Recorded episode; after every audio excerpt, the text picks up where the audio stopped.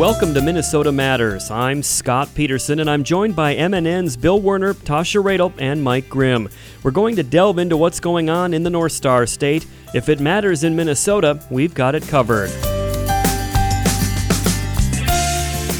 This week, some upgrades to asthma care in Minnesota, a commentary on the upcoming solar eclipse, and an exclusive chat with the Gophers' new softball coach. But first, despite continuing efforts to reverse the trend of rising opioid related deaths, the epidemic worsened last year, prompting President Trump to call the crisis a national emergency. I recently spoke with Health Partners addiction medicine specialist Dr. Ann Pilkus about this alarming trend, what it means for Minnesota and the country. So we're seeing we're seeing trends of less prescribing, less prescribing of opioids. Like we've the primary care world, and I think we the doctors have sort of gotten the message but the deaths yet the deaths keep rising and so uh, we are pretty sure that that is related to heroin because once people get sort of cut off, they can move to heroin if they're addicted to painkillers.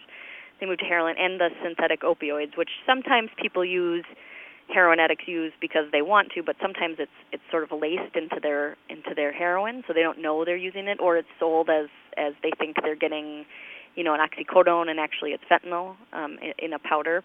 Um, so it's it's sort of a, uh, uh, yeah, it's uh, sometimes they know they're getting it and sometimes they don't. Well, this probably isn't a fair question, but uh, what is the solution in, in trying to reverse this trend? I mean, if we're if we're getting the, the prescriptions going down, that's a step in the right direction, obviously, but it, it very clearly more needs to be done. What else can we do? Right. Well, I think there's there it's a um, it has to be a multi-pronged approach, right? So um, I think expanding access to treatment is one, um, and uh, you know allowing people to utilize Medicaid funding for treatment, I think is a huge a huge um, issue.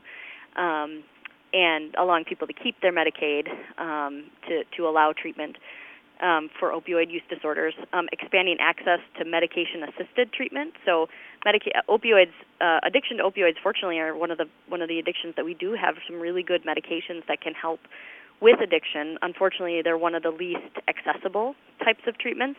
Um, so, helping to expand um, access to medication-assisted treatment. At Health Partners, we've got a we've got a couple um, a couple initiatives that we're working on right now, but um, one of them is that we're trying to expand our um, our physician the, the numbers of physicians that will prescribe the kind of medications that people use for treatment of opioid addiction. So we've increased our our doctors from probably like three or so to about 11 now doctors within the health partner system that will prescribe medications for opioid addiction. Um, the other thing is um, the um, expanding access to the medication called naloxone. So, um, so naloxone is an overdose reversal agent. So, um, it's kind of you think of it kind of like an EpiPen. You keep it around if you need it, but it but it um, will reverse the effect of an opioid overdose. So, getting that in the hands of anybody that we think will need it, um, including first responders, police, sheriff's departments. Um, anybody in um, anybody that is living with somebody that they think might be an opiate addict. Um, so getting that into the hands of people that need it is is imperative too. So expanding access to treatment, expanding access to, to the kinds of treatments that work, and then making sure that people that are using don't actually die, so that we can get them to treatment. I think those are those are a couple of the steps that we could take um, to help start to curb to help curb this epidemic.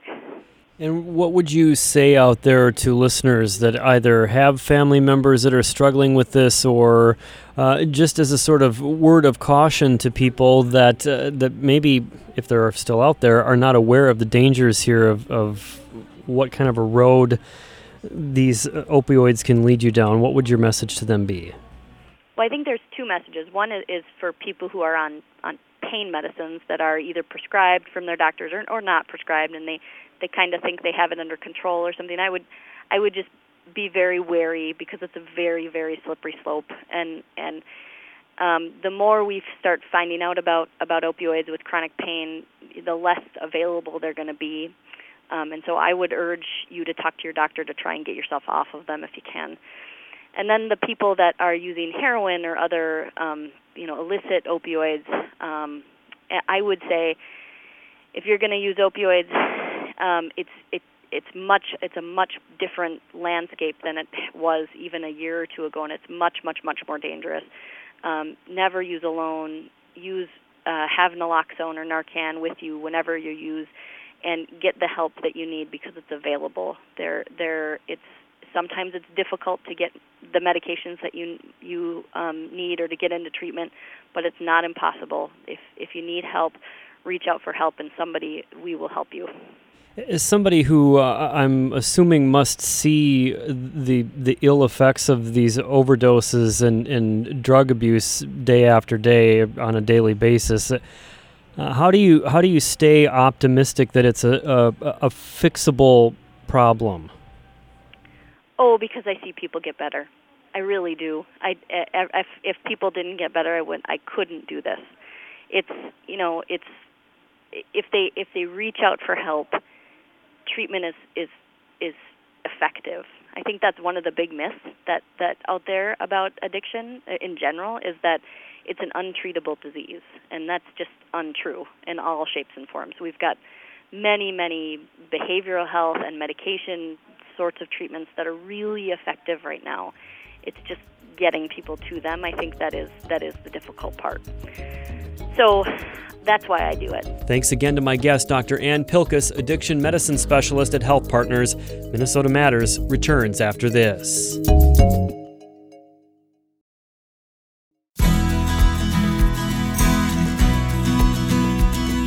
Welcome back to Minnesota Matters. The first ever generic asthma inhaler is now available, and new asthma training is being required of all Minnesota coaches. MNN's Tasha Radel has the latest. That's right, Scott. Let's talk about the new generic asthma medication first. But before we dive in, Let's go over numbers. Did you know 1 in 16 children and 1 in 13 adults currently have asthma in the state? That adds up to around 393,000 Minnesotans. So, as you can see, the need for generic inhalers is huge and will likely save Minnesota families hundreds of thousands of dollars. Joining me now is Sarah Gruen, a clinical pharmacist with Health Partners. Sarah, this is really welcoming news for asthma sufferers and their families. Yeah, so we're really excited because this is um, the first generic controller medication for asthma that's available. Um, it is a combined medication that has uh, two medications in it that help patients um, who have asthma control their symptoms. So, unlike other medications that help kind of quickly relieve symptoms, this is a medication that's going to provide them better long term control of their asthma. And previously, the uh, medications in this class were only available as brand name medications, and they were typically around three to four hundred dollars per prescription. So this is a really nice, cost-effective option for patients who have asthma. And any idea on how much this would save the average consumer? Yeah, so the other inhalers that are branded are currently running between three and four hundred dollars, and this new generic medication um, is around fifty to ninety dollars, depending on uh, pharmacy strength insurance policy. Is the generic inhaler similar to the name brand inhalers? So this medication is a dry powder inhaler, which is somewhat um, a different device than the other inhalers. Um, so patients would need to make sure that they talk to their pharmacist about how to use the medication and also make sure that um, if they are switching between medications that they're um, looking to see how well their symptoms are controlled to make sure that it's working as well. And what took so long to get a generic version of this inhaler? Was it due to patents and different things like that? Yeah, a lot of the medications that are currently on the market still are under patent protection. This is a unique situation where Teva Pharmaceuticals um, came out with the brand name medication, which is AirDuo, but simultaneously re- released the generic version as well to make um, a more cost effective um, option available for consumers. I understand you're a medication therapy management pharmacist. Can you explain what exactly this means? Yeah, so my role at Health Partners is working with patients and going over their medications, making sure that they're safe and effective, but also affordable. And I think that's something we're seeing patients struggle with more and more with high deductible policies and the rising cost of medications. So, one of the areas that we commonly work with patients on is asthma because the cost of a lot of the controller medications are so high. So, this is often something that we talk to patients about and looking for more cost effective alternatives. So, it's nice to finally have something that we're able to offer to our patients in this. Um, in this realm. And is it pretty fair to say that uh, asthma is very, very, uh, very common, I guess, ailment that you folks treat? Yes, it's a very common um, condition that we're treating, and especially because it typically requires multiple inhalers um, for patients to manage, and, and symptoms can change based on our climate and allergies, and um, so there's a lot of factors that go into it that make pharmacists ideal to talk to patients about how to use their medications, making sure they're using them correctly, making sure the technique of their inhalers is good so that they're getting the medication effectively um, and also screening for any potential side effects. So it's a condition where pharmacists can really make a difference. Thanks, Sarah. Let's switch gears a bit. Something new being implemented this school year asthma training for high school coaches. Here to explain the training is Kelly Ross with the State Health Department. Kelly, can you tell us a little bit more about this new program? Yeah, I sure can. Um, the Minnesota Department of Health and the Minnesota State High School League, um, in partnership, work together to create content for their online um, training module for asthma. And that's um, located on the league's portal.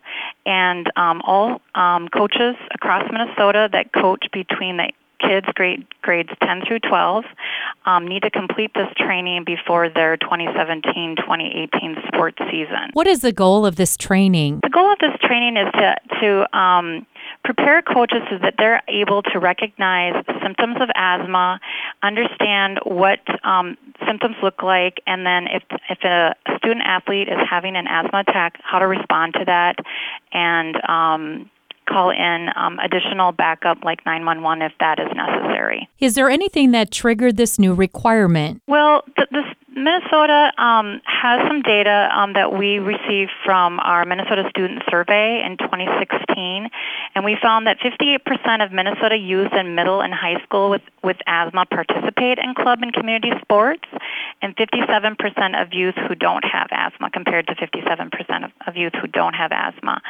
Um, so on a team of 20 athletes, there's likely to have, you know, two to three players that have asthma. So there are kids out there that are, are, are participating in um, varsity sports that have asthma, but we really want we really want coaches to be aware that they have a kid on their team that has asthma. They understand, um, you know, about you know what asthma is, what are the symptoms, what they can do to prevent an asthma attack, and if there is an asthma attack, what they what they need to do and how to respond to it, um, and then call in 911 if necessary. Thanks again to both of my guests, Sarah Gruen, a clinical pharmacist with Health Partners, and Kelly Ross with the State Health Department. Back to you, Scott. Thank you, Tasha. Minnesota Matters will return after this.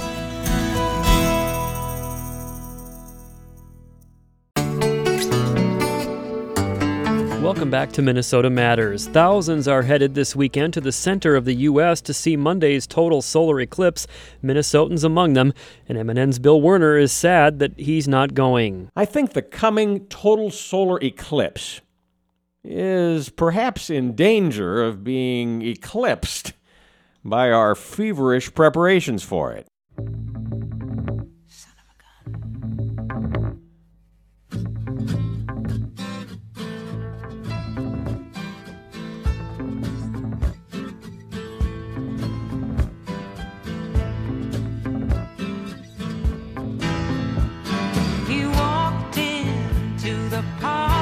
I really would have liked to see it in person, one of the limited number of opportunities in a person's lifetime.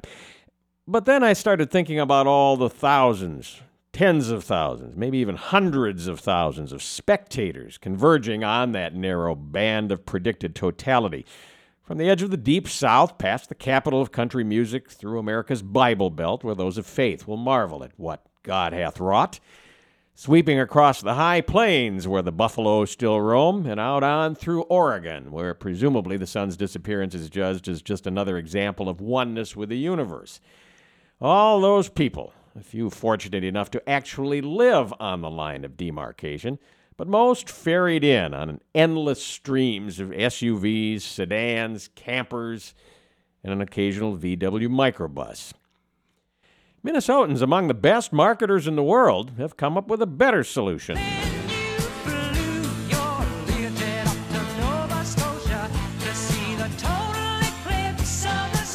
Well, actually, homegrown Sun Country Airlines was offering an eclipse round day flight from MSP to Grand Island, Nebraska, ground zero in the Midwest for the moon's obfuscation of the sun.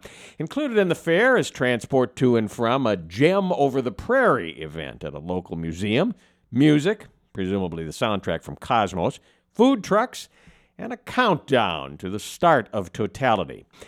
Now, instead of that, I was thinking about finding a nice little 1960s vintage diner on Main Street in Grand Island with a waitress named Libby and ordering the Eclipse breakfast special, which of course would be, you guessed it, one egg sunny side up with a glop of dark stuff over the yolk. Now, that goo would not actually be oil, of course, but it would represent all the petroleum expended in the rush to this once in a lifetime experience. One of my colleagues also suggested for dessert I could order Corona donuts. Now, I think I've gone off course from the path of totality. We certainly know what an eclipse is, unlike our distant ancestors, some of whom were so terrified by the sun going away in the middle of the day that they literally dropped dead in their tracks. I almost wish we did not know what an eclipse is, as we still do not know about so many other things in the universe. Essayist Annie Dillard once wrote about the total eclipse that she witnessed in Washington state. The sky snapped over the sun like a lens cover. The hatch in the brain slammed. The hole where the sun belongs is very small. A thin ring of light marked its place. There was no sound. The eyes dried, the arteries drained, the lungs hushed. There was no world. We were the world's dead people, rotating and orbiting around and around, embedded in the planet's crust, while the Earth rolled down. Only an extraordinary act of will could recall us to our former living selves and our contexts in matter and time. We had, it seemed, loved the planet and loved our lives, but could no longer remember the way of them. We got the light wrong. It was all over. My father and I once stopped to view a partial eclipse in Minnesota on the way back from the hardware store, pulling into the parking lot of a commercial building next to the railroad tracks and furtively peering at the missing sliver of the sun through a square of darkened plastic. I remember thinking, the light is different somehow. Even the wind has calmed. But that might have only been in my mind. I didn't say it, but I think if I would have said, I wish we were somewhere where we could see the whole thing, his response might have been, compared to the galaxy, or to the small piece of the universe that we know, to say nothing of the cosmos. New Brighton, Minnesota, and Grand Island, Nebraska, to a very high degree of precision, down to a hundred or maybe even a thousand decimal places, are in exactly the same place.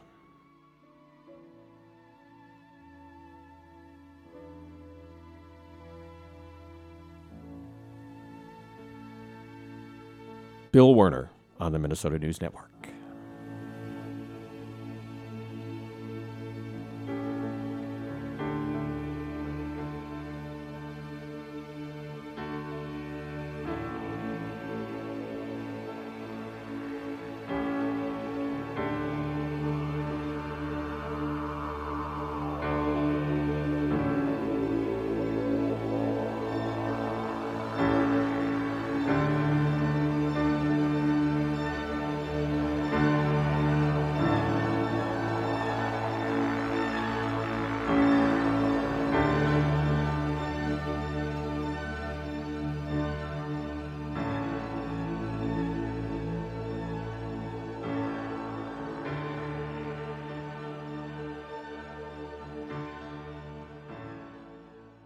Minnesota Matters returns after this.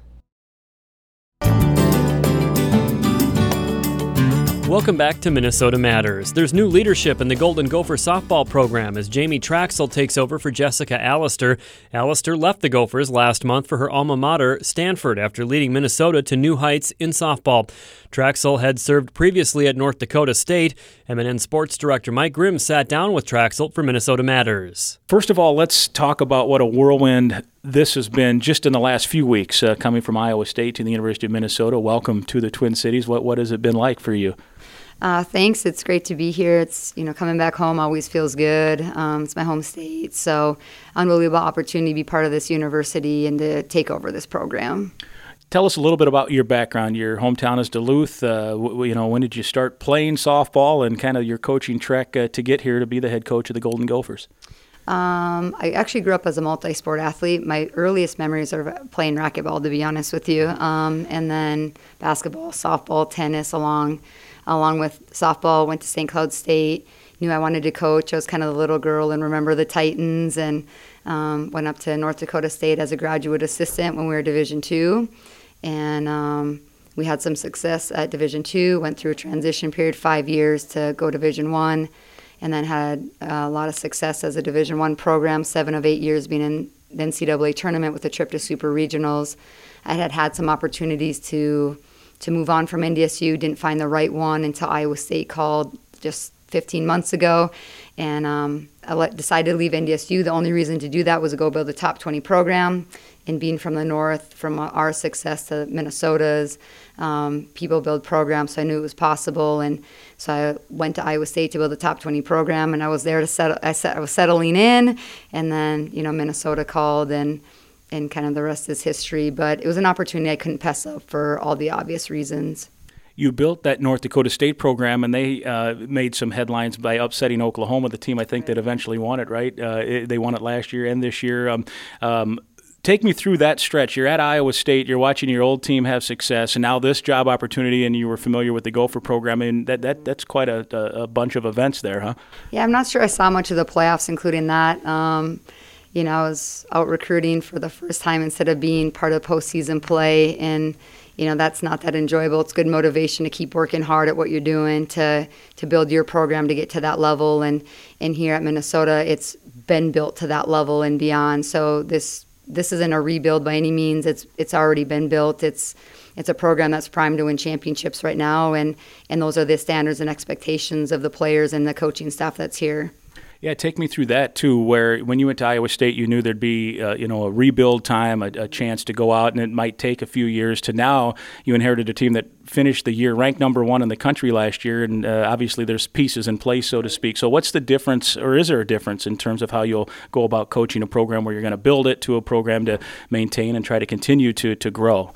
Well, I'm not sure you compare the two programs for those we're at. I would probably draw on where we were at at North Dakota State uh, where you're talking about winning championships. That's how you recruit. And when you're looking and talking to kids, can you help us win on a regional, national level? Those kids are here. Their expectation and the standards and the vision and aspirations are to be playing in June, which is to be on the biggest stage that we have in our sport, which is the Women's College World Series. And so when you're talking about winning championships and you're talking about greatness and um, you know, I don't know that that matters where you're at, but that's where this program is at, and so we'll we'll keep it to Minnesota. But um, you know, I, I think when you're when you're used to winning and you want to win and, and you're blue collar and you work hard and you don't want to and there's no excuses and um, you just put one foot in front of the other and, and trust the journey embrace the process you know that language is the same no matter where you're at and i think regardless if you're listening to tom brady to tim tebow to whoever you know your your passion is for your sports team or a sports hero.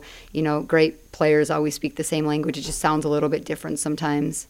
You guys at NDSU played Minnesota every year, so you're familiar certainly with some of the players and the, and the program. Um, how have the current players that are returning, uh, you know, bought in, so to speak, to to a new coach? you know it's change and it's not doesn't have to be better or worse. It's just change and there's an adaptation period that comes with that.